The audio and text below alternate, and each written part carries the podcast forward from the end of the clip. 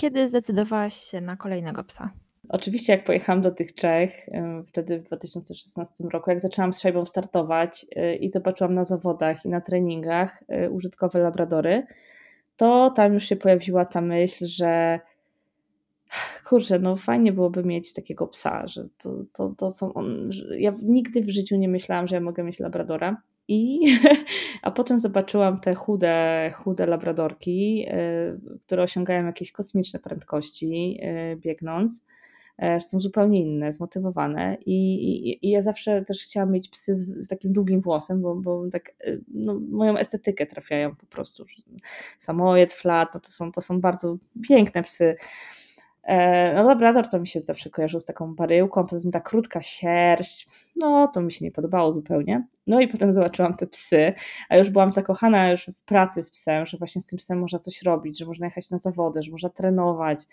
I no i pojawiły się te labradory. No i wtedy pojawiła się też taka myśl, że kiedyś takiego psa, kiedyś takiego psa sobie kupię.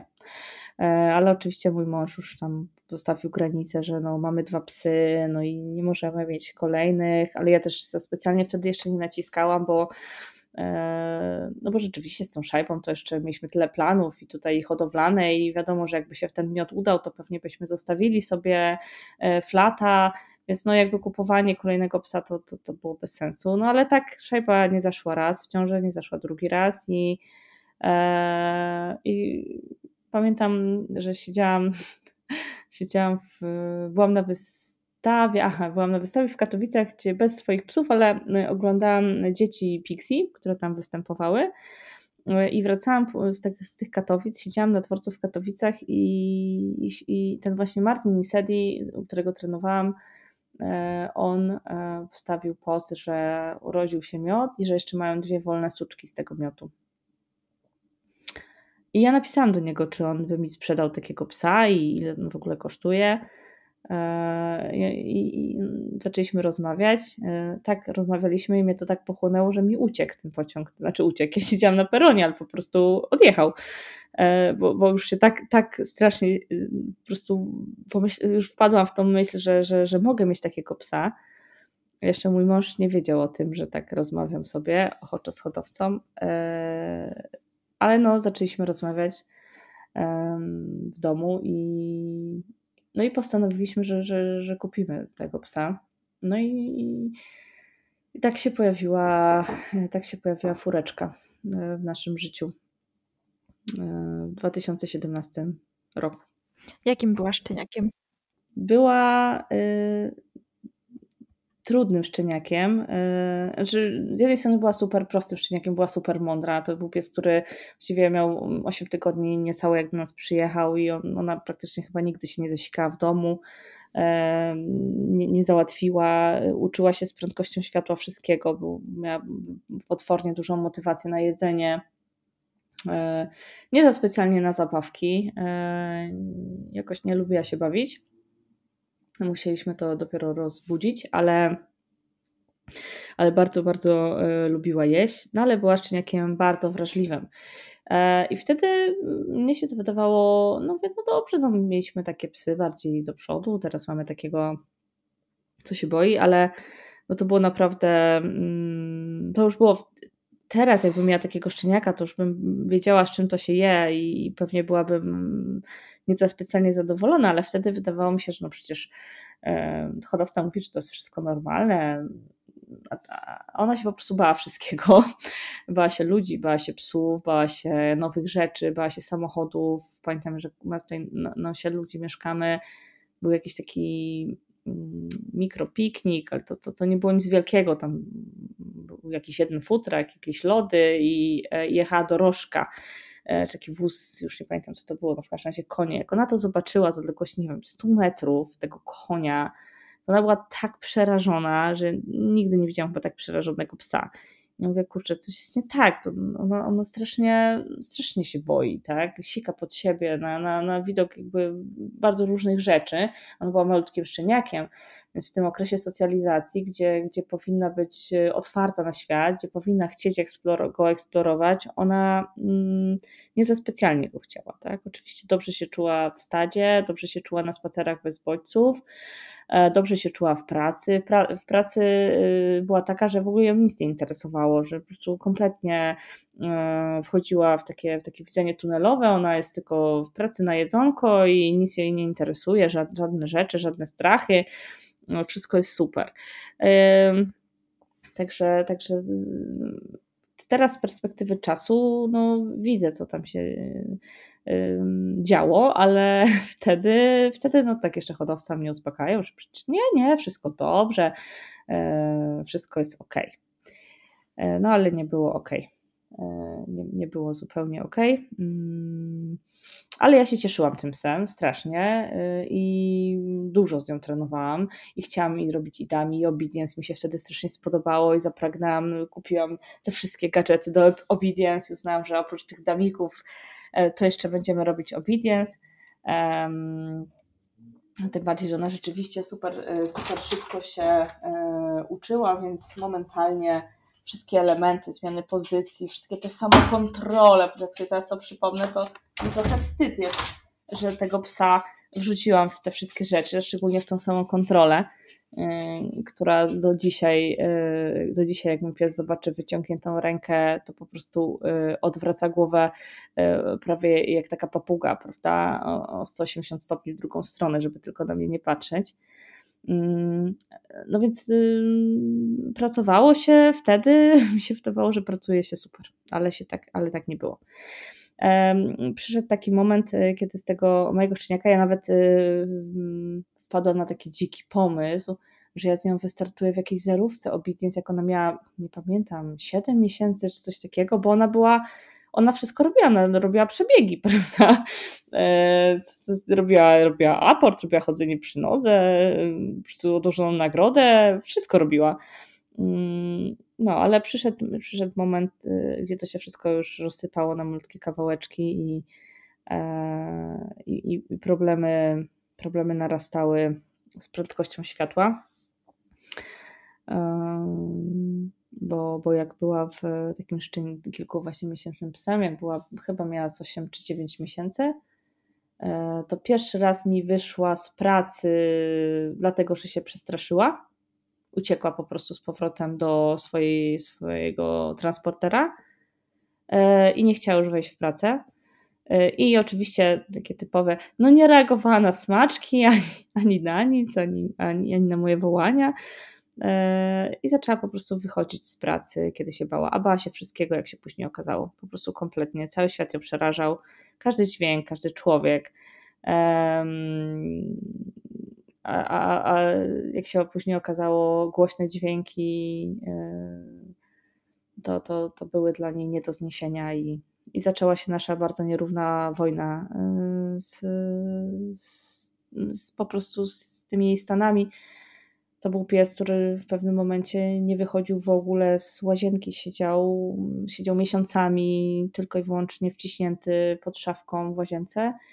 E, wychodził tylko na jedzenie i na, e, na spacery takie fizjologiczne. Na spacerach takich dłuższych chodził e, wciśnięty, przy, przyklejony do nogi, nie podejmował żadnej eksploracji, nic i marzył tylko o tym, żeby to się skończyło i wró- żeby wrócić pod swoją szafkę do łazienki. Także tak, tak, tak to mniej więcej na początku wyglądało, że, że, że, że, że był ten moment, Mm, kiedy mi się wydawało, że taki mi się trafił mądry i świetny pies i ona jest niesamowicie mądra. Ja nie znam drugiego tak mądrego psa, który by się tak szybko uczył, tak szybko generalizował, bo jej naprawdę wystarczyło wielokrotnie jedno pokazanie czegoś, ona to już umiała. To, to, to jakby to jest niesamowite. Natomiast to jest też przekleństwo, jeśli chodzi o właśnie problemy z, z lękliwością bo tak samo jak ona sobie generalizowała różne dobre rzeczy i umiejętności w treningu, tak samo generalizowała e, wszystkie dźwięki. I, i oczywiście ten proces poznawania tego psa i też pracy z tymi psami lękowymi, on, on cały czas trwał u mnie. To, to już jakby jest te 5 lat życia tego psa, ale, ale teraz na przykład wiem, że to jest u niej tak, że jeżeli jest burza i ona się jej panicznie boi i w czasie burzy my na przykład gotujemy rosół, to następnym razem, kiedy będziemy gotować rosół, to ona się będzie bała tak jak przy burzy. I teraz tak, jeśli przy tym rosole, nie wiem, ktoś zadzwoni dzwonkiem, to następnym razem, kiedy ktoś zadzwoni dzwonkiem i będzie się bała tak samo. Więc te ilość tych powiązań, które u niej się tworzyły, była nie do ogarnięcia i my wielokrotnie z moim mężem sami nie wiedzieliśmy, czego ona się boi, bo nic się nie działo, było puste pole i nagle pies był przerażony. No ale mówię, tych, tych powiązań było tyle, że, że nie dało się tego wyśledzić. Ja, ja, ja chyba takiego drugiego psa jak ona nigdy nie spotkałam, mimo że w tej chwili pracuję bardzo dużo z lękowymi psami, którym pomagam, to aż takiego psa jak furka e, chyba, chyba nie spotkałam, który aż tak, aż tak by to wszystko, tak by wszystkim się przejmował i tak wszystko sobie warunkował krok po kroku systematycznie. No i tak to, tak to wyglądało z furką. Tak to wyglądało z furką e, na początku. Czy jej rodzeństwo też jest takie lękliwe, albo to po rodzicach? Tak, rodzeństwo jak się okazało, bo na początku, no wiadomo, Martin to jest, to jest to mój trener i, przyjaciel, i, y, ale, ale na początku, jak kupiłam tego psa, no to jeszcze się nie znaliśmy tak dobrze. No i on, on i jego żona, Tania, cały czas mi mówili, że nie, nie, yy, wszystkie, żaden pies tego nie ma, to jakieś wymyślania, na pewno zrobiłaś coś źle. Na pewno robisz coś źle. Yy, I oczywiście była jedna główna rada, moja ulubiona, yy, nie możesz psa głaskać jak się boi, no bo yy, prawda, uczysz go, że się trzeba bać. No, ulubiona moja rada, którą słyszałam naprawdę mm, chyba setki razy, mając psa lękowego, y, który, który pokazywał tą swoją lękliwość tak, tak no, no, y, mocno no, w różnych sytuacjach, więc, więc różni doradcy tym przychodzili i, i tak mi mówili, no ale przede wszystkim oni. E, potem się okazało, jak mm, zaczęliśmy tym psom mm, przygotowywać się do jakichś tam treningów, zawodów, zaczęliśmy im w pewnym momencie strzelać. No i reakcja furki na strzał była no, no, straszna. Ona nie chciała absolutnie się zbliżyć do miejsca, skąd był strzał, nie chciała pracować, odmówiła pracy, chciała uciekać, uciekła na środek pola i tam siedziała, przerażona i trzęsła. E, no i na początku oczywiście było, że no ja coś źle zrobiłam i to jest moja wina. E, pewnie i jeszcze usłyszałam też takie, takie, takie rzeczy, słyszałam, że dlatego, że trenowałam obedience, dlatego, że za dużo ją uczyłam różnych rzeczy, dlatego ona taka jest.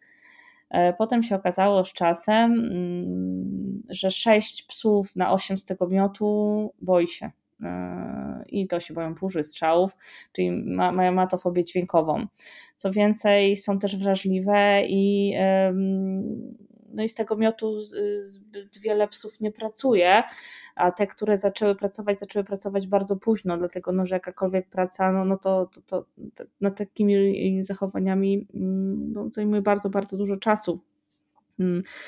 E, no ja też te akurat strzały udało mi się odpracować, ale y, wszystkie inne rzeczy no, no, no, nie do końca, tak? To jest dalej pies, którego ja w Sylwestra muszę wywieźć w środek lasu e, i modlić się, żeby akurat nikt nie przyszedł w ten sam środek i strzelać.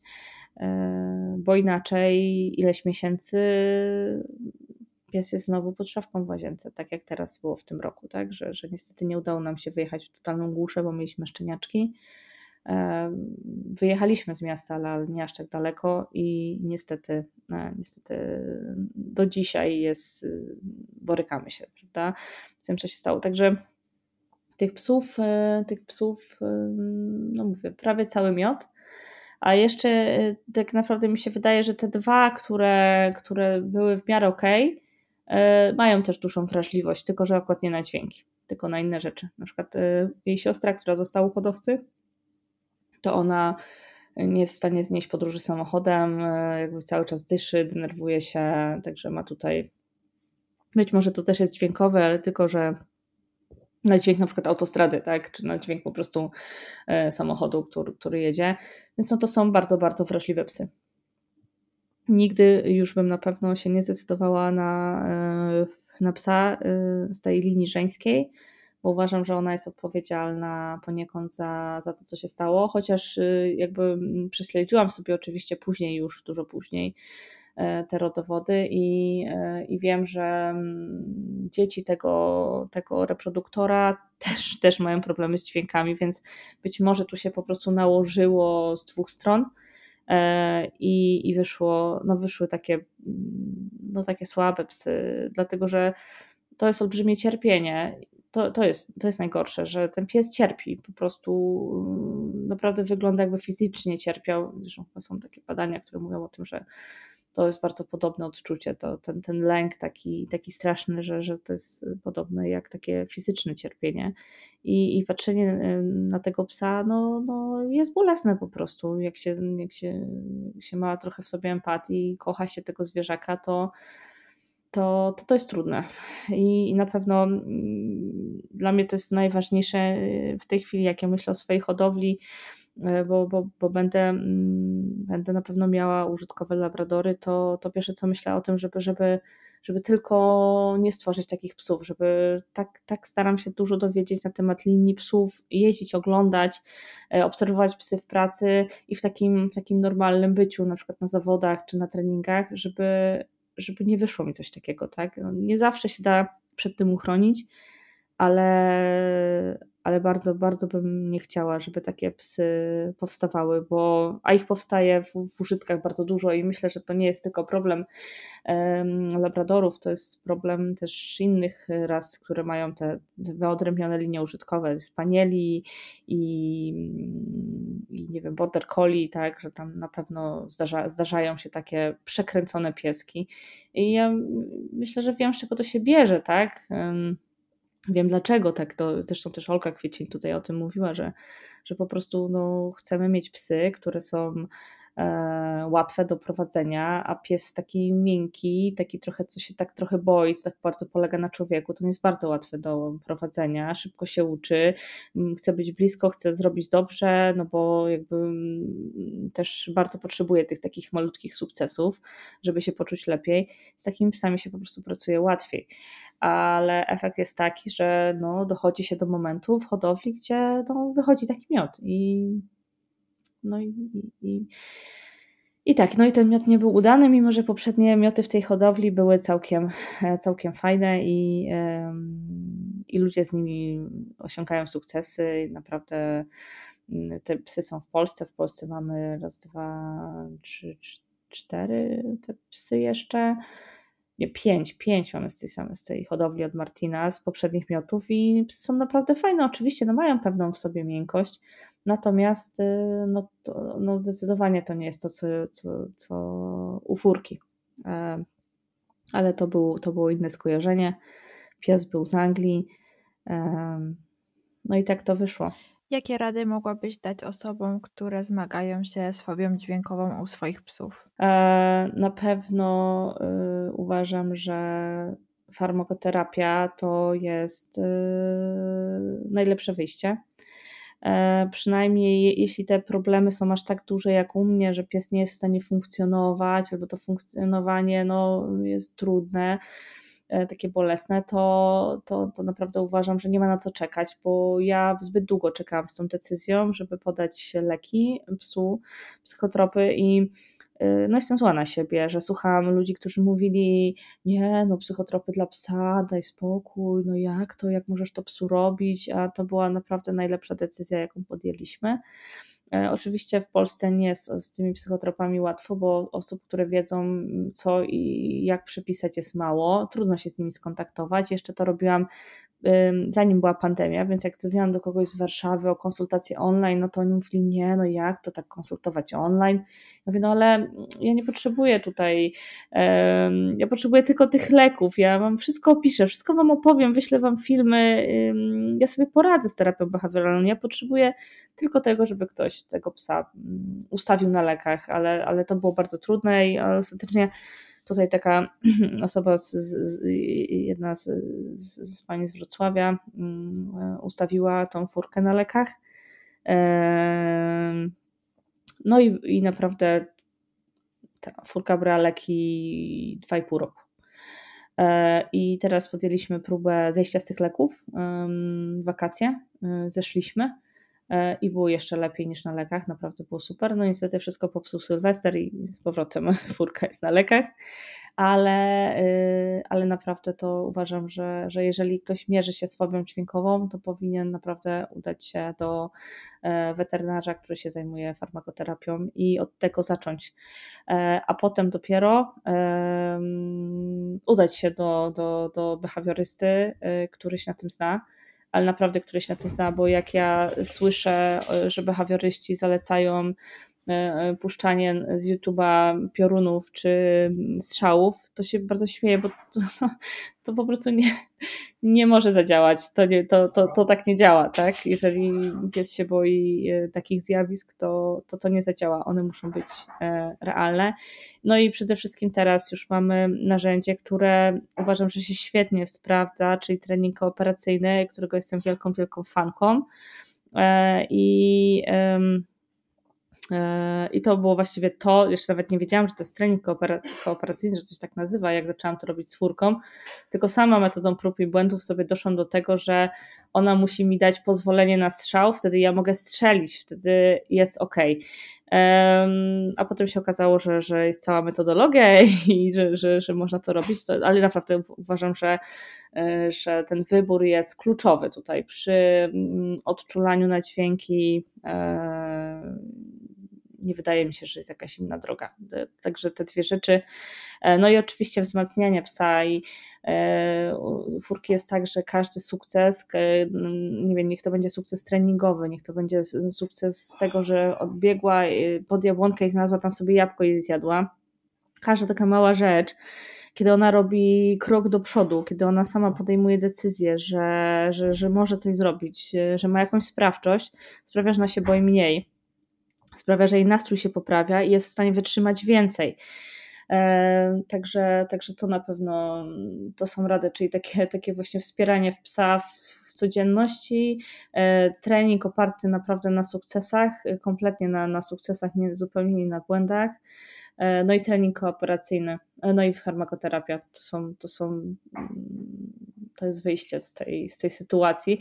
Chociaż taki pies nigdy nie będzie całkowicie dźwiękoodporny, nigdy nie będzie całkowicie normalny, ale dla mnie normalnością jest to, że mój pies burza, mój pies się boi, ucieka do łazienki, kończy się burza, mój pies wychodzi i mówi: OK, możemy wyjść siku.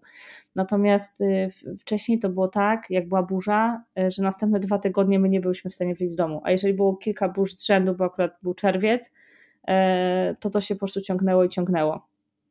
Tak, także, także yy, trzeba też sobie, nie, nie można wychodzić z takiego założenia, że nam się uda tego psa zmienić, że uda nam się kompletnie zmienić jego charakter, jego nastawienie, ale na pewno bardzo, bardzo dużo można zrobić, więc, więc to, co się da, to, to po prostu trzeba zakasać rękawy i spróbować to zmienić. Czy mimo tej dużej wrażliwości miałyście jakieś sukcesy sportowe? Yy, tak, tak.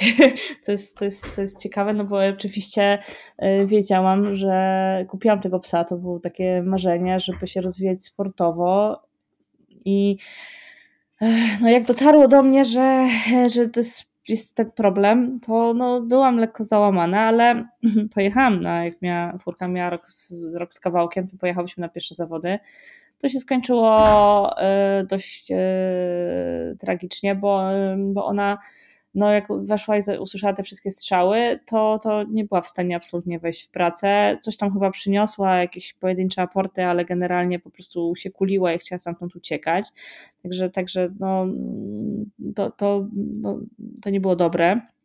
E, I też no, no, dotknął mnie taki e, taki hejt y, z, od strony osób, które się damikami zajmowały, no że jak to, no kupiła sobie takiego psa, wtedy ich w Polsce mieliśmy naprawdę bardzo mało, te 5 lat temu, no i zepsuła go. No przez to, że mu to frisbee rzucała, że mu te obedience trenowała, to popsuła tego psa i on przez to jest taki strachliwy.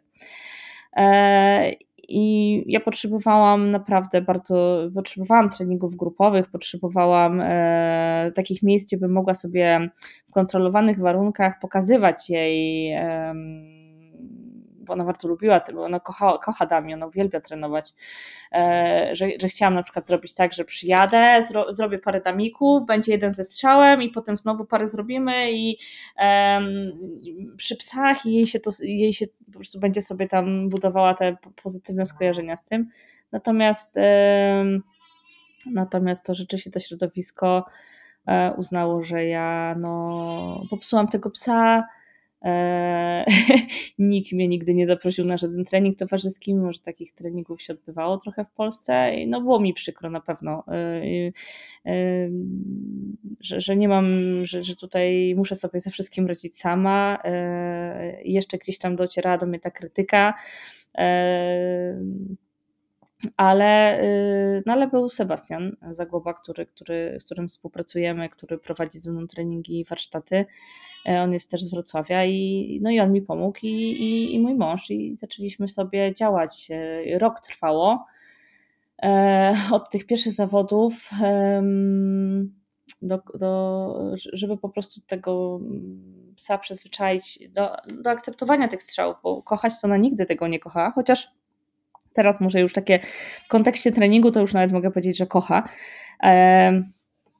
Ale to rok trwało, żeby pojechać na pierwsze zawody i pamiętam, że, że długo się już jakby w tym kolejnym sezonie długo się zbierałam, żeby się zgłosić. I chyba, nie wiem, trzy dni przed zawodami podjęłam decyzję. Mój mąż powiedział, że mnie zawiezie. Pojechaliśmy w nocy do Czech e, i tam furka e, pierwszy raz zaliczyła working testy i zajęła trzecie miejsce. I to chyba jest jedno z najlepszych wspomnień, jakie mam w ogóle z zawodów, bo to emocje, które mi towarzyszyły, były niesamowite. E, strasznie, strasznie się cieszyłam. Wielka, wielką, wielka radość, chociaż nie, nie było to, nie był to idealny występ, tam dużo brakowało do perfekcji, ale, ale no, rzeczywiście było super.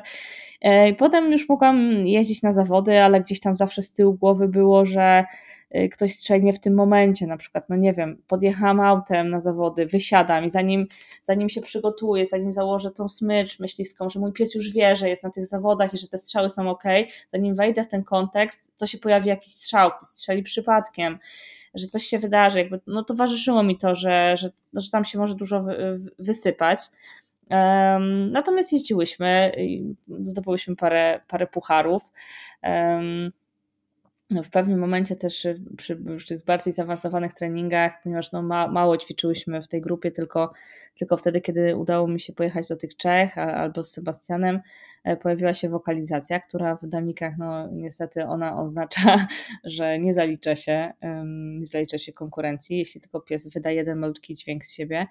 E, więc niestety pojawiła się ta wokalizacja, więc, y, więc gdzieś tam część zawodów jest niezaliczona ze względu właśnie na to, na, na to piszczenie ale to były, to każdy jakby występ furki, ona, ja nie pamiętam, jej się chyba nigdy nie zdarzyło nie przynieść damika. Ona zawsze wszystkie damiki przynosiła, nawet jeżeli tam gdzieś tam pisnęła przy oczekiwaniu na ten damik, to e, to, to nigdy nie było tak, że ja jej gdzieś, że, że, że, coś zostało zostawione na polu, nie, to zawsze wszystko, ona, ona wszystkie konkurencje miała rozpykane, tylko ja tak strasznie żałuję, że ona nie mogła pokazać e, pełnego potencjału, który ma, bo, bo ja uważam, że jest niesamowitym psem, po prostu przez to właśnie, że się tak szybko uczy i tak dobrze.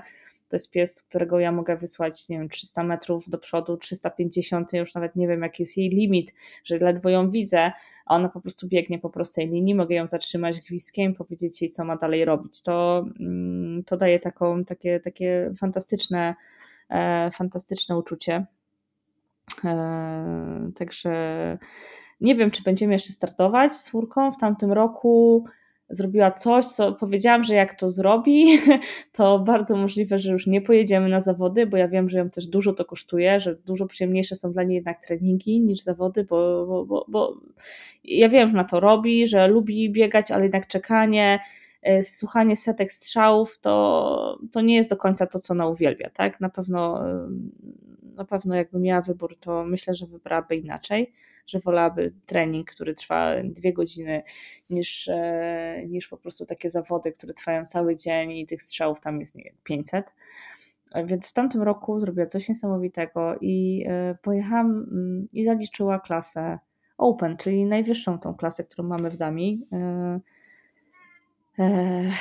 No i to był taki mój cel, żeby z tym psem tą klasę zaliczyć, dlatego że wszyscy mówili mi absolutnie, że tego nie zrobię.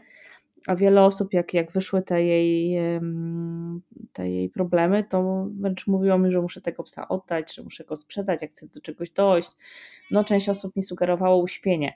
E, więc ja, ja, ja to pamiętam ten dzień, a jak padły te słowa, że, że no, no skoro to jest taki pies, nie możesz go oddać, no bo jest taki, bo ktoś będzie miał z nim problemy, no to najlepiej to, żebyś po prostu go uśpiła. Ja pamiętam, że to mnie strasznie rozkleiło i wróciłam do domu, powiedziałam to mężowi, e, trochę, trochę wpadłam w, no, no w taki, taki depresyjny stan. E, mówię, kurczę, jak, jak w ogóle ktoś mógł mi tak powiedzieć, ja tego psa tak strasznie kocham, nie, nie, nie mogłabym czegoś takiego zrobić, nawet, nawet jeśli ona nie spełnia moich oczekiwań jako, jako pies sportowy, że, że, że patrzyłam na te psy, które sobie tam po prostu leżą na tych zawodach, yy, czekają na konkurencję i ja, a ja po prostu miałam oczy dookoła głowy, patrzyłam na mojego psa, obserwowałam, co się będzie działo, czy za chwilę nie zacznie uciekać, czy za chwilę nie będziemy musiały po prostu iść do samochodu, czy coś, czy coś takiego się nie wydarzy.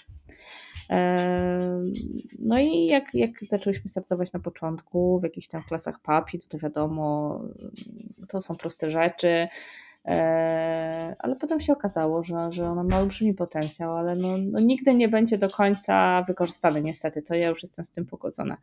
E, ale chciałam pokazać po prostu tym wszystkim osobom, które, które, które krytykowały nie nawet za to, że, że zostawiłam takiego psa, że się go nie pozbyłam, że, że, że ten pies jest w stanie zaliczyć tą najwyższą klasę i to zrobi i ona to zrobiła.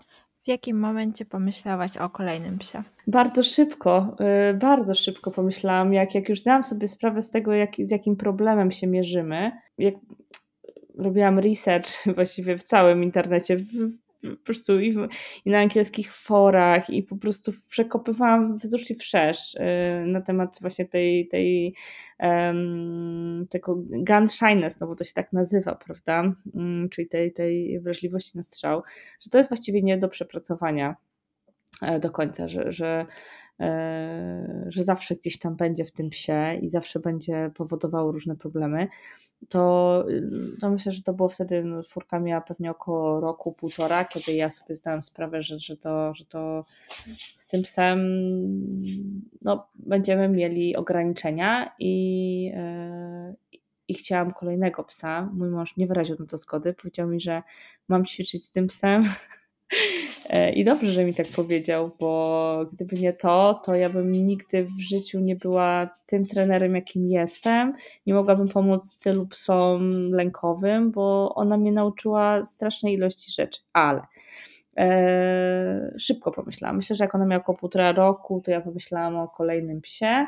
E, nawet y, podjęłam jakieś kroki, rozmawiałam z hodowcami, no ale mój mąż postawił tutaj granicę, że, że nie, nie, nie tak nie robimy.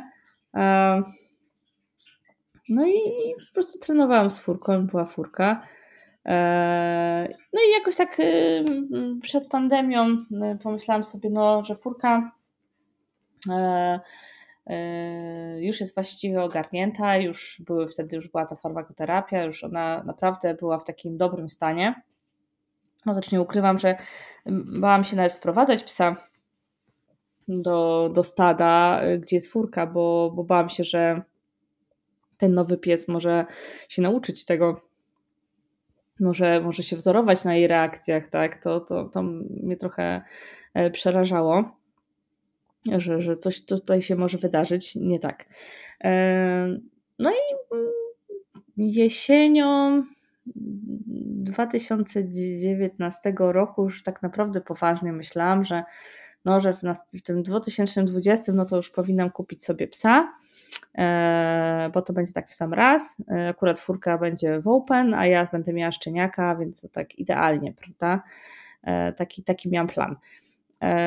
No i bardzo mi się jeden miod podobał, znalazłam go w Austrii. Napisałam do tej, mm, do tej hodowczyni i ona powiedziała, że no, wpisuje mnie na listę, niewiele się urodzi dziewczyn, ja chciałam koniecznie czarną jeszcze, żeby była. E, no i, i czekałam. No i ten miod się urodził w marcu.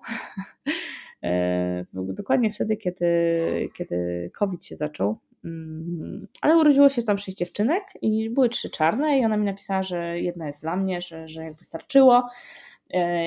No i czekałam już tylko na odbiór w maju tego, tego pieska. Ona tak dwa tygodnie przed odbiorem mi napisała, że no granice są zamknięte, więc y, co teraz? Ja mówię, no teraz no to ja przecież y, tutaj załatwię transport taki profesjonalny, transporty mogły w covid się poruszać.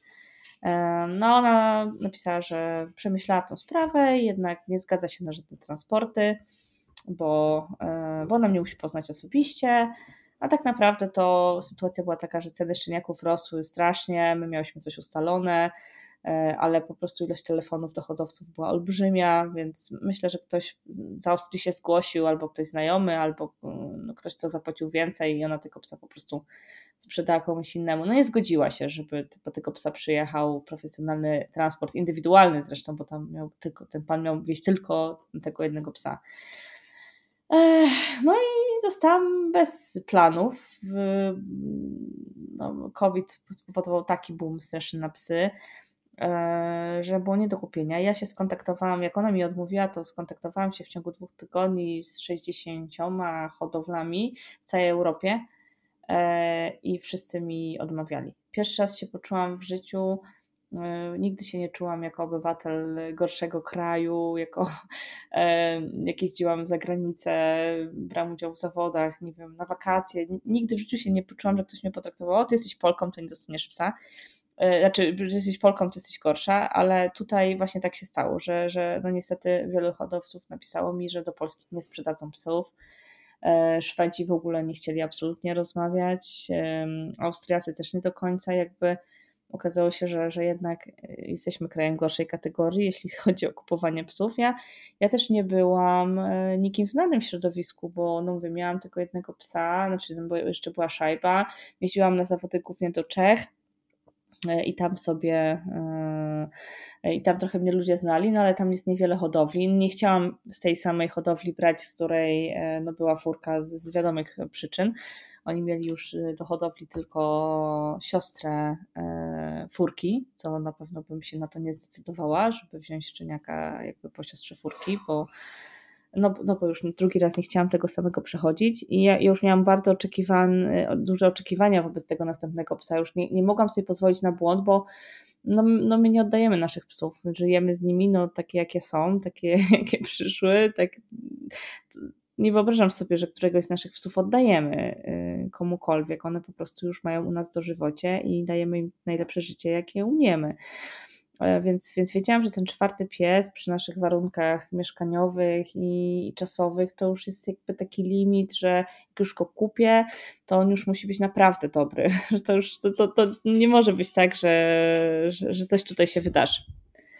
E, dlatego byłam taka załamana, że, że, tamten, że tamten zakup pierwszy nie doszedł do skutku. Drugie załamanie przyszło, jak się okazało, że nikt mi nie sprzeda szczeniaka, bo po pierwsze wszędzie są rezerwacje, a po drugie jestem z Polski, więc od razu jestem na końcu listy.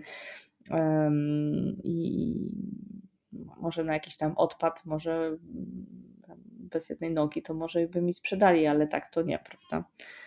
E, także to, to był taki znowu e, moment e, u mnie, spowodował dużą frustrację, bo już byłam finansowo przygotowana na tego psa, już byłam na niego gotowa, furka już była ogarnięta, wszystko było jakby przygotowane. Ja uwielbiam szczeniaki mieć na wiosnę, bo, bo wtedy właśnie jest ten czas, jest ciepło, na tej łatwo jest nauczyć czystości, jest, jest zielona trawka i naprawdę jest fajnie mieć szczeniaka na wiosnę. A tutaj wszystko się okazało, że że nie. że nie. Ale to jak to było, to oni otwarcie mówili, że osobom z Polski nie chcą sprzedawać, czy o co chodziło? Tak, tak, tak. Dużo hodowli z Niemiec, z Austrii, ze Szwecji oni nie sprzedają. Okazało się, jak pogadałam potem ze znajomymi, to się okazało, że no, były takie serie dokumentów w tych krajach o polskich pseudohodowlach jak to oni skupują psy z Europy i potem je gdzieś tam sprzedają, wywożą. Wiadomo, jak to.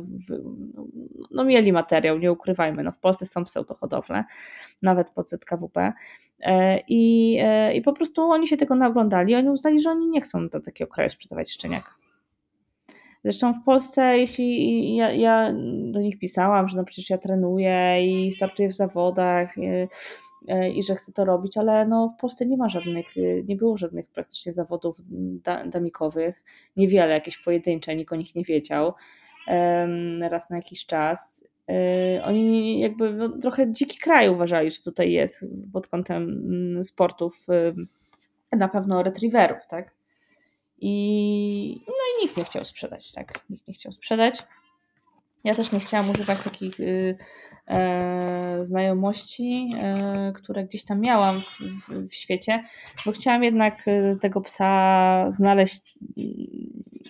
Nie chciałam, żeby ktoś mi coś wciskał, bo jest czyimś znajomym. Chciałam po prostu znaleźć rodowód, który mi pasuje, yy, zobaczyć, chciałam, że chciałam takie psy, które na pewno startują w zawodach, chciałam widzieć przynajmniej filmy rodziców, żeby zobaczyć, jak się zachowują. Mm, więc, więc miałam tutaj bardzo, bardzo takie duże oczekiwania co, co do tego, co to, co to może być, prawda? I tak się złożyło, że i, i, nie poprosiłam dlatego nikogo znajomego, z takich, takich trenerów, znajomych, którzy, yy, którzy mogliby mi załatwić takiego szczeniaka za granicą, tak, bo, bo gdzieś tam znam takie osoby, ale mówię, nie, uznałam, że, że, że nie, no bo to zaraz ja z tego nie skorzystam, ktoś będzie obrażony, no nie chciałam takich sytuacji, mówię, znajdę, zrobię to sama, zrobię to sama, to się okazało yy, szalonym, yy, szalonym mm, planem. Że to nie wystarczy mieć 2000 y, euro, żeby kupić takiego psa, tylko po prostu trzeba mieć jeszcze dużo szczęścia i znajomości i, i dopiero wtedy można cokolwiek robić. E, ale udało się ostatecznie. E, ostatecznie kupiłam. E, kupiłam tego szczeniaka prawie, ale i z innej hodowli oczywiście, nie, nie z tej. Na tą panią Julię byłam strasznie zła i pamiętam, że, że chyba nawet ją zablokowałam na, na Instagramie, żeby nie widzieć zdjęć tych szczeniaków, bo tak strasznie odczuwałam taki straszny żal związany z tym, że to, to, to miała być moja suka, ona już miała imię. I, I ja już ją widziałam, jak tutaj biega po domu, a, a nagle się okazało, że, że jej nie będzie. No to, to jest wielkie rozczarowanie i ja to źle zniosłam.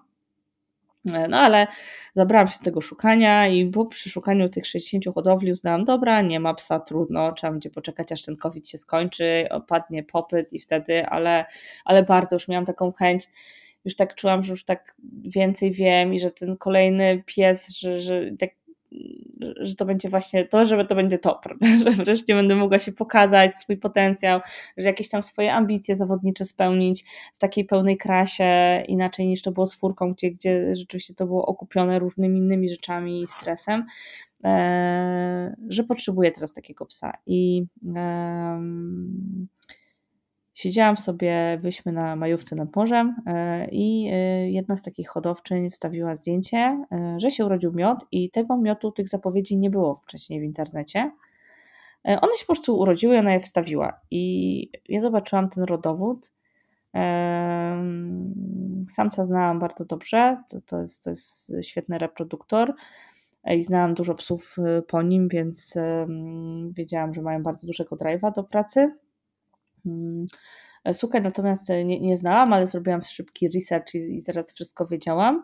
Um, że, że między innymi siostra tej, tej, tej suki, ona jest czołowym psem w Niemczech, jest bardzo, bardzo utytułowana, ona wygrywała mnóstwo, mnóstwo, mnóstwo zawodów.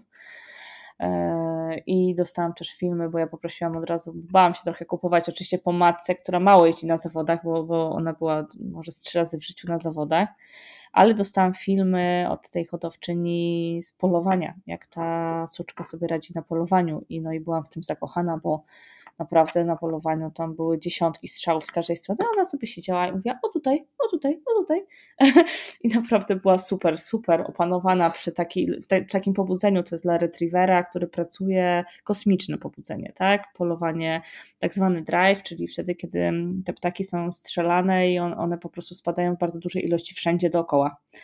A więc ta sztuczka sobie tam siedziała, nawet nie przy nodze, tylko po prostu w jakimś odłożeniu i była totalnie zrelaksowana. Ja mówię, hmm, dobrze wygląda, dobrze wygląda. Potem wysłała mi też takie zdjęcie z filmu, jak ona po prostu gdzieś tam żyją na tej słowackiej wsi i ona była też bardzo, bardzo spokojna. I ja mówię, fajnie, fajnie, to podoba mi się. E, I ponieważ nie miałam innej opcji, mogłam tak naprawdę wziąć z tego miotu szczeniaczka, albo czekać rok czy dwa na, na jakąś tam szansę i, i że ktoś łaskawie z Austrii albo z Niemiec mi tego szczeniaka sprzeda. Wiedziałam, że nie będę miała szans się wykazać bardziej gdzieś na jakichś międzynarodowych zawodach, bo po prostu furkan tego nie da rady zrobić. Więc moja sytuacja jak, jak, jako mm, zawodnika by się nie zmieniła jakoś specjalnie mocno. Więc tylko zapytałam, czy, czy będę mogła wybrać, bo tam było pięć czarnych suczek, i czy, czy będę mogła wybrać tego pieska.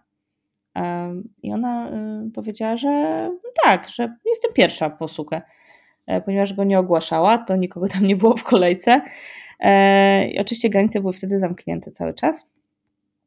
E, I ja czekałam, aż one skończyły 6 tygodni, dostawałam tam takie filmy. Wiedziałam, że hodowla nie do końca mi się podoba, dlatego że to jest hodowla końcowa. Psy się, to tam nie jest tak, jak jesteśmy przyzwyczajeni, że pieski z zabaweczkami w końcu sobie biegają, słodkie zdjęcia. To po prostu one miały taką jakby obok końców była taka, takie zabudowania, taka komóreczka i one tam miały taki pokoik porodowy zrobiony i one tam siedziały z tą matką, nie miały nawet pół zabawki. Człowieka widziały tyle, co tam dostały te parę razy dziennie michę z jedzeniem i, i tak się wychowywały. E, okazało się, że też tej hodowli poprzedni miod, który był, ja się zastanawiałam, czemu oni tak długo nie mieli miodów. Okazało się, że oni mieli wcześniej parwowirozę, więc no, no tam było dużo takich e, zagrożeń, e, no ale to było widać, że byłam też zdesperowana, że jednak tego psa bardzo chcę, rodowód był ok, więc no tutaj postanowiłam obniżyć swoje standardy i no i zdecydowałam, że, że jeśli wszystko będzie ok, to, kup, to kupię tego psa. Jak ona miała 6 tygodni, to mm, jeszcze granice były dalej zamknięte, ale już polsko-czeska była otwarta, więc ja pojechałam na granicę czesko-słowacką, gdzie przez zieloną granicę mnie zabrała ta hodowczyni e, Anastazja mm, do swojej hodowli. E, w ogóle no, też poświęcenie, bo jechała po mnie 150 mm, km na granicę, zawiozła mnie do siebie, potem mnie odwoziła. No i ja pojechałam sobie przetestować te szczeniaki. I wzięłam, mam taki zestaw straszaków dźwiękowych, e, którym, e, którym bardzo często e, jakby testuję różne mioty w tej chwili, ale zawsze mam ten zestaw mm, straszaków dźwiękowych. Mam taką specjalną zabawkę z Pepko, która okropnie, okropnie buczy i jest w kształcie pieska. Świeci, gra i naprawdę no, większość psów na nią reaguje tak, że nie chcą do niej podejść na krok szczeniaczków takich 6-7 tygodniowych. A um, robiłam te testy tym dziewczynkom I ona oczywiście, ja sprawdzam aport, sprawdzam zabawę e, i ona mi powiedziała po drodze, że ona ma dla mnie wybranego psa, ale oczywiście mogę wybrać innego, ale jej się wydaje, że, bo jej powiedziałam, czego ja oczekuję, że ja bym chciała teraz psa, żeby był super odważny, żeby był super do przodu, żeby był szybki, e, że chcę takiego, że coś takiego mi się marzy, tak, żeby był taki po prostu, żeby pewny siebie i żeby wszystko szarpał, takiego bym chciała. E, i zaczęłam sobie je testować e, po kolei. One się raczej nie, nie, nie miały problemu z dźwiękami, to było widać, że jakiegoś wielkiego wrażenia na nich ten piesek nie robił. Tam podchodziły, jak on wydał ten dźwięk, sprawdzały, ale sobie szły. Wszystkie właściwie aportowały skrzydełko z bażanta, bo to testowałam, e, aportowały, bawiły się ze mną szarpakiem, ale no jedna była taka, jedna była taka, która tam zupełnie węszyła, coś nie była zainteresowana człowiekiem, e, inna była taka bardzo człowiekiem zainteresowana, że, że właśnie człowiekiem głównie interesował. Przy czym no, jakby podkreślam, że one nie miały wcześniej zabawek, więc wszystko, co ja przyniosłam, to było dla nich nowe kompletnie. No i później były takie dwie suczki, które mi się spodobały. Jedna e, to była taka, że ona po prostu jak zaczęła tego pieska, to w ogóle nic jej to nie przeszkadzało, że on tam gra, świeci. Ona się na niego po prostu rzuciła, przewróciła go, e, zaczęła po nim biegać i no i to była jej reakcja. E, druga była nie, nie była taka aż, aż bardzo odważna do tego pieska, ale z kolei bardzo mi się podobało, że jest taka e, socjalna wobec człowieka, że tak sobie właśnie mnie bada, że sobie mnie podgryza, że, że jest taka, że wchodzi cały czas w tą interakcję. No ta druga była taka, że ona za wszystkim szarpak szarpała jak dzika, piórko nosiła jak dzika, damiczka malutkiego nosiła jak dzika, no, no po prostu to był dzik. A ta druga też nosiła, ale, ale przy tym była taka urocza, taka właśnie, że tam przy człowieku, że, że wchodzić tam, prawda, wciskać się tutaj, obskakiwać człowieka. A tą czerwoną właśnie interesowało tylko to, żeby szarpolić wszystko i żeby wszystko nosić po wszystkim skakać. No i ja powiedziałam, że się zastanawiam między tymi dwoma e, suczkami. E, a ona powiedziała, że dla mnie wybrała tą czerwoną, czyli ta, to właśnie, po, która po wszystkim skakała, prawda, która była dzikiem. E, I ja jeszcze chwilę się zastanawiałam, zrobiłam zdjęcia, zrobiłam filmy, pojechałam do domu i podjęłam decyzję, że to będzie ta czerwona jednak. No i dwa tygodnie później po nią pojechałam, już były granice otwarte. I tak się pojawiła rywka. A ona nie miała potem braków, skoro miała tak mało stymulacji po urodzeniu i była w tym końcu? E, moim zdaniem miała e, braki e, takie sensoryczne. Ja byłam ciekawa, jak to się rozwinie, ale ona była taka, że jak ona na przykład szła spać, i nie wiem, co się musnęło, to ona się po prostu podrywała momentalnie, była cała wybudzona i nie była w stanie zasnąć. Każdy dotyk mój czy, czy mojego męża to powodował naprawdę wybuch, więc my jej przez pierwsze dwa miesiące prawie wcale nie dotykaliśmy. My robiliśmy wszystko bezdotykowo. Ja nie chciałam jakby tego mm, nie, nie, chciałam zrobić tego błędu, co zrobiłam z innymi psami, że chciałam, nie chciałam robić nadmiernego socjalu. Jeśli widziałam, że gdzieś e, czegoś brakuje, to chciałam to zaraz wyrównać. Tutaj nie. Tutaj zostawiłam ją i chciałam jej pokazać, że nikt jej nie będzie dotykał, jeśli nie będzie tego chciała. Po prostu. I efekt był taki, że to jest teraz pies, y, który Y, cały czas leży, cały czas musi mnie dotykać. Jeśli tylko jestem w domu, to ona musi chociaż jedną łapką, chociaż pazurkiem mnie dotykać. Uwielbia być głaskana. E, to jest jedyny z naszych psów, który naprawdę, naprawdę uwielbia się głaskać i cały czas jakby mm, inicjuje to sam i uwielbia spać na mnie. Jakby jak tylko ma okazję, to śpi kompletnie na moich nogach albo przytulona i e, no, uwielbia to, ale to przyszło z czasem. To przyszło z czasem. Także to była jedyna rzecz, którą, którą widziałam, że rzeczywiście była taka nadwrażliwa sensorycznie, tak? E, a innych rzeczy nie zauważyłam. Innych rzeczy e, nie zauważyłam, ale mówię, ona ma też taki charakter jest, jest psem odważnym, jest psem, który, który wszystko bierze na klatę. To jest jedyny z moich psów, który mm, biega y, po klatce schodowej przyciśnięty do barierki, a nie do ściany, tak? Że one, jakby, ja jak ona była mała, to ja miałam zawał, jak ona szła po schodach, bo ja byłam pewna, że ona spadnie, tak, że ona po prostu przez którąś z tych dziur wypadnie. E, ona nie ma kompletnie lęku wysokości, tak, y, ma bardzo dobre rozumienie przestrzeni. Byłaby chyba, w ogóle chyba byłaby świetna we wszystkim, co by robiła. Na pewno byłaby dobrym psem ratowniczym, bo, bo po gruzach i po tych wszystkich by, by biegała. Zero, zero żadnego, e, żadnych problemów z E, z, z, koordynacją ruchową. To od początku był taki pies, prawda? Od, od początku to było widać, że ona ma niesamowite możliwości fizyczne e, już od, od, odkąd przyjechała. A ma jakieś wspólne cechy z szajbą, czy to są kompletne przeciwieństwa? Nie, z szajbą się uwielbiają. To są bardzo podobne tak naprawdę, bo to są dość proste psy. Ja marzyłam, żeby mieć takiego psa, żeby był tak jak szajba, ale żeby był trochę szybszy i bardziej zmotywowany i Rywka taka właśnie jest. Ona jak rozumie zadanie, to ona je zrobi na 1000%, ona się nie pomyli. E, ona jak rozumie, że ma coś robić, to będzie to robić. Jeżeli rozumie, że ma, nauczyłam ją chodzić przy nodze, to ona zawsze w każdych warunkach, y, tysiąc kilometrów od domu, czy pięć kilometrów od domu, wszędzie pójdzie tak samo. E, nie ma to żadnego znaczenia. E, ona po prostu rozumie zadanie i jest dzień dobry, jak żołnierz, y, gotowa, żeby je robić. Jak ona, jak ją przywiozłam, jak moi znajomi ją zobaczyli, jak ona biega szybko, jak ona się porusza, co ona robi, jak ona e, szarpie szarpak chociażby, jak ona, jak mały maliniak szarpować szarpakiem, czego retrievery generalnie nie robią, bo one mają dosyć słaby chwyt i, i nie mają aż takiej dużej, takiej dużej przyjemności i potrzeby szarpania. Oczywiście szarpią się, ale to, to jest różnica między owczarkiem a retrieverem, a ona się szarpała jak po prostu mały maliniak, jak wściekła. I wszyscy się śmiali, ona dostaje mi rywka e, po mojej ulubionej postaci z książki, król,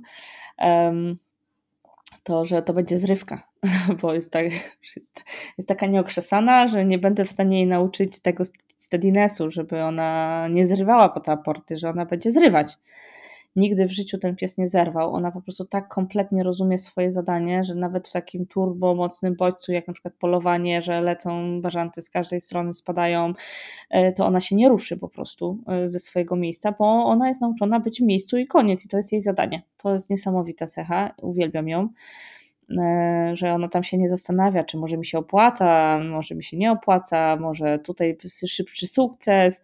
Nie, no to jest pozycja, kazali być w tej pozycji, to będę. Chociażbym miała tam być, nie wiem, 10 godzin, to będę w tej pozycji, tak? Ona, ona potrafiła pobiec po aport, wrócić, dostawić się yy, i przysiąść. I ja tak patrzę, co ona robi, a ona robi kupę, bo na przykład kupę jeśli chciałbym, ona nie zatrzyma się, ona po prostu dokończy zadanie, tak? To jest, to jest, yy, to jest właśnie rywka, tak? Taka, taka jest. Także to jest bardzo podobne. E, e, to jest bardzo podobne do szejby, że, że jeśli jest zadanie, no to tak po żołniersku trzeba je wykonać. Jak oceniasz pierwszy sezon startowy Rywki? Osiągnęłaś zamierzone cele? Nawet więcej chyba niż, niż zamierzone cele. To wielka, wielka, wielka przyjemność to jest startować z tym psem. To jest, to jest tak E, że pierwsze zawody to ona miała 12 czy 13 miesięcy, kiedy wystartowała. Oczywiście załapała 1-0, ale to jest tylko przez mój błąd, bo, bo mój mąż jakby był miotaczem damików. E, nie dałam go jej rano zobaczyć, po prostu przyjechał na miejsce zawodów. No i jak szliśmy, jakby podchodziliśmy bardzo blisko do, do niego, no i zobaczyła go i poszła się po prostu przywitać z nim. To był jedyny raz chyba, kiedy odeszła mi od nogi bez zwolnienia w życiu. E, pierwszy i ostatni. Ale dostała na tych zawodach, e, dostała na tych zawodach nagrodę Judge's Choice, czyli to jest u nas w Damikach taka nagroda, taka nagroda sędziego dla najlepszego psa. Czyli na przykład to może być pies właśnie, który złapał jedno pechowe zero, ale był super we wszystkim innym, e, albo po prostu jest super szybki, albo super świetnie szuka, albo sobie no, no coś ma jakąś cechę, która no tak urzeka. Więc są zawsze miejsca 1, 2, 3 i jest ta czwarta nagroda jako właśnie taki, taki wybór sędziego. Czyli zawodnik słaby, znaczy człowiek słaby, ale pies bardzo dobry. Możemy, no różnie to jest tłumaczone, różnie to jest tłumaczone. Każdy sędzia sobie wybiera um, tego, to judge's choice. Czasami to jest tak, że to jest też za pierwsze miejsce, tak, że na przykład ten pies wygrywa i po prostu tak fantastyczny, że też dostaje tą nagrodę Judges, coś, czasami to jest ktoś, kto nie zaliczył i on dostaje, e, to różnie bywa, no ale właśnie to na pierwszych zawodach to, to dostała to, drugie zawody e, wygrała, e, kolejnych była druga i dostała Judges Choice, więc no, no, no, ja jestem kompletnie, kompletnie no, zakochana w tym psie i, i trochę musiałam na nią czekać, ale to dobrze, bo jakbym ją dostała wcześniej, takiego psa jak ona, to ja bym na pewno to popsuła. Na, na 100%. Y, nawet myślę dwa lata wcześniej, to, to, to by było kompletnie bez sensu. Ja czuję, że ja jestem na nią gotowa i czuję, że to jest taki pies, którego teraz potrzebuję.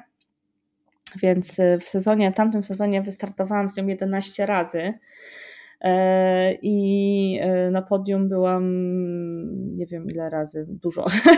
na połowie tych, e, tych zawodów byłam na podium. Także tych nagród nawiozła dużo.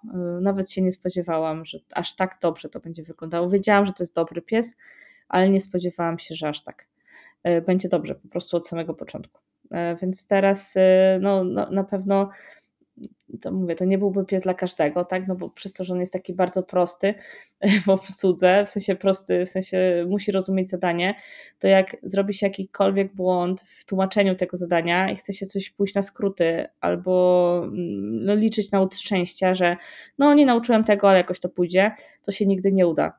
Wszystkie niepowodzenia na zawodach, które miałyśmy w tamtym sezonie, nie było ich dużo, nawet gdzieś takie robiłam podsumowanie mm, na, na Facebooku, ile, ile ona E, jak, jak, jak mało tak naprawdę było tych niepowodzeń, to dosłownie kil, kilka e, aportów było nie takich jak trzeba, to, to były zawsze tylko i wyłącznie moje błędy, w sensie, że ja jej tego nie nauczyłam, nie zdążyłam jej tego nauczyć, to było, to była, poszła do następnej klasy i jeszcze tego nie umiała i, i już, i to tylko tyle. Nigdy ten pies, jeżeli czegoś jest nauczony, to ona zawsze to zrobi na pewno doskonale. E, ale jeśli jej czegoś się nauczę, nie ma tutaj, nie ma szansy. Ona tego po prostu nie zrobi. E, I powie, nie wiem o co ci chodzi, nie umiem tego, nie nauczyłaś mnie, sorry, nie wiem, nie wiem, nie, nie umiem. E, nie ma przypadku tutaj żadnego. Więc to jest na pewno trudne, bo furka jest psem, który ratuje, bo nawet jeżeli z furką coś nie było przerobione, to furka była na tyle sprytna, że ona się tam domyśliła na tym, na tym już na konkurencję, o co mi chodzi, tak? Nawet jeśli tego nigdy nie robiłyśmy w domu, e, albo nawet jeśli coś było niedopracowane, to ona po prostu się domyślała i robiła i było dobrze. E, no, rywka taka nie jest. Rywka musi być nauczona e, naprawdę, naprawdę solidnie. Każdego zachowania, którego od niej wymagam, e, ono musi być w tysiącach powtórzeń zrobione i dopiero, dopiero wtedy e, mogę oczekiwać, że to wyjdzie na zawodach. Także to jest na pewno niełatwe. No i no, niesamowite prędkości, które rozwija, też nie są, e, że super łatwe, e, bo to jest pies, który zawsze biegnie z pełną mocą. Ona w jedną i w drugą stronę to jest w ogóle nietypowe na damikach, bo no, ludzie tego też nie, jakby nie, ani nie wymagają, ani nie ćwiczą, żeby pies wracał za portem tak samo szybko jak, jak pobiegł. To, to, to nie jest tak jak w obedience, e, ale no, Rywka jest tak bardzo zmotywowana do pracy i tak bardzo jej się wszędzie śpieszy, że ona biegnie po prostu do mnie bardzo, bardzo szybko z powrotem. E, no i zawsze to robi takie piorunujące wrażenie na, na osobach oglądających i na sędziach i oni się zawsze mnie pytają, jak to jest, że ten pies tak szybko biega ja bym im mogła opowiedzieć, ale i tak by nie posłuchali, prawda? Bo, bo no ten, ten świat damikowy to jest świat y, naprawdę awersji, tam przede wszystkim rządzą się, wszystko się rządzi innymi prawami, e, a, a ja jednak e, sobie to buduję inaczej, mm, pozytywnie i chcę mieć psa zmotywowanego, y, nie chcę mieć niewolnika i chcę mieć po prostu psa, który chce ze mną wychodzi i chce ze mną pracować. No i to jest taki, to jest taki pies. Ja myślę, że gdzie ona by nie trafiła, czy ona by nie trafiła do, do ratownictwa, czy do obedience, czy nawet do agility, to ona by była, to ona by była naprawdę super we wszystkim, co, co by jej się zaproponowało, bo ona jej nie zależy, jej on tylko chce, żeby jej pokazać co i ona chce to robić. E, jej się nigdy nie nudzi, dlatego ja właśnie, właśnie zawsze mówię, że ona by była niesamowita do obedience, ona by mogła codziennie ćwiczyć te same rzeczy i ona by nigdy nie była znudzona, tak? Ona by mogła y, trzy tysiące razy obiegać ten pachołek i ona by chciała jeszcze raz, i jeszcze raz, i jeszcze raz. Także taka właśnie, taka jest, dlatego y, no, mówię, ja e, bardzo, bardzo, bardzo się cieszę, że jest u mnie i że tak to się wszystko ułożyło. Jakie masz e, wobec niej plany na ten sezon? E, no już jedziemy teraz na pierwsze zawody, bo na końcówce cieczki. E, mam nadzieję, że już w piątek będę mogła wsiąść w auto i pojechać na zawody w sobotę. Wystartujemy sobie mm, w mm, pierwszy raz. Zostaję na razie w tej klasie, w której byłam jesienią, dlatego że tam właśnie pewne rzeczy nie były przerobione. Wydaje mi się, że je udało mi się przerobić przez zimę, ale chcę sobie to sprawdzić. E, I myślę, że wystąpię na tych i na kolejnych zawodach, i może jeszcze na kolejnych, na trzech chyba kolejnych spróbuję wystąpić w tej klasie, w której byłam, czyli to jest klasa, w Polsce ona się nazywa Novice, ma oznaczenie L, w Niemczech się nazywa Anfanger, w Czechach się nazywa Beginners. To jest taka druga klasa po kolei, prawda? Pierwsza jest taka najprostsza, a to jest ta druga, druga w kolejności. No i oczywiście e, przygotowuje się już bardzo i myślę, że ona jest mniej więcej gotowa do tej kolejnej klasy. To jest klasa intermediate. I myślę, że najpóźniej w czerwcu wystąpimy w tej klasie. E, planuję też dwa razy wystąpić w Dami Trialu, to jest takie jakby udawane polowanie na damikach. E, nigdy w życiu jeszcze tego nie robiłam, dlatego że furka to nie był pies, z którym mogłam, mogłam takie rzeczy robić. E, ale z rywką mogę i, i, no muszę w końcu się nauczyć, e, zobaczyć na czym to polega i też nauczyć się startów, bo to jest zupełnie coś innego. Przygotowuję też do field trialsów, które są takim moim wielkim marzeniem, żeby z nią startować. To są takie mm, zawody już na zwierzynie, no, no trudne, może w kolejnej części porozmawiamy sobie o tym więcej, jak będzie, będzie, będziemy rozmawiać o zawodach także, także no i, i powiem tak, nie wiem ile tego czasu mam w tym sezonie, no bo planuję krycie po prostu. tak sobie to wszystko zaplanowałam, że no prawdopodobnie w, ona dostanie w okolicach sierpnia, września cieczkę, bo ona ma je bardzo często, niestety, to jest wada. E, no i chcę, chcę poświęcić tę, tą drugą część sezonu na, na te dzieci, bo nie wyobrażam sobie, że ona mi nie zostawi e, swojego potomka. E, chociaż wolałabym, wiadomo, wolałabym ten sezon pociągnąć do końca, bo, bo, bo uwielbiam z nią startować i to jest przyjemność. No ale też kiedyś ten miod muszę zrobić i, i tak sobie właśnie policzyłam, że teraz właśnie zaczniemy tą klasę intermediate zrobimy przerwę na te dzieci, potem będę miała jeszcze kawałek e, zimy, żeby, żeby wrócić do treningów. I na wiosnę ona będzie miała 3 lata, jeszcze nawet nie będzie miała 3 lat, e, bo ona 3 lata, ona 2 lata teraz kończy w maju, więc wiosną liczę na to, że wystartuję już w Open, być może uda mi się stworzyć drużynę na te IWT, czyli te największe zawody w Europie, drużynowe, takie mam marzenie że to się w przyszłym roku wydarzy.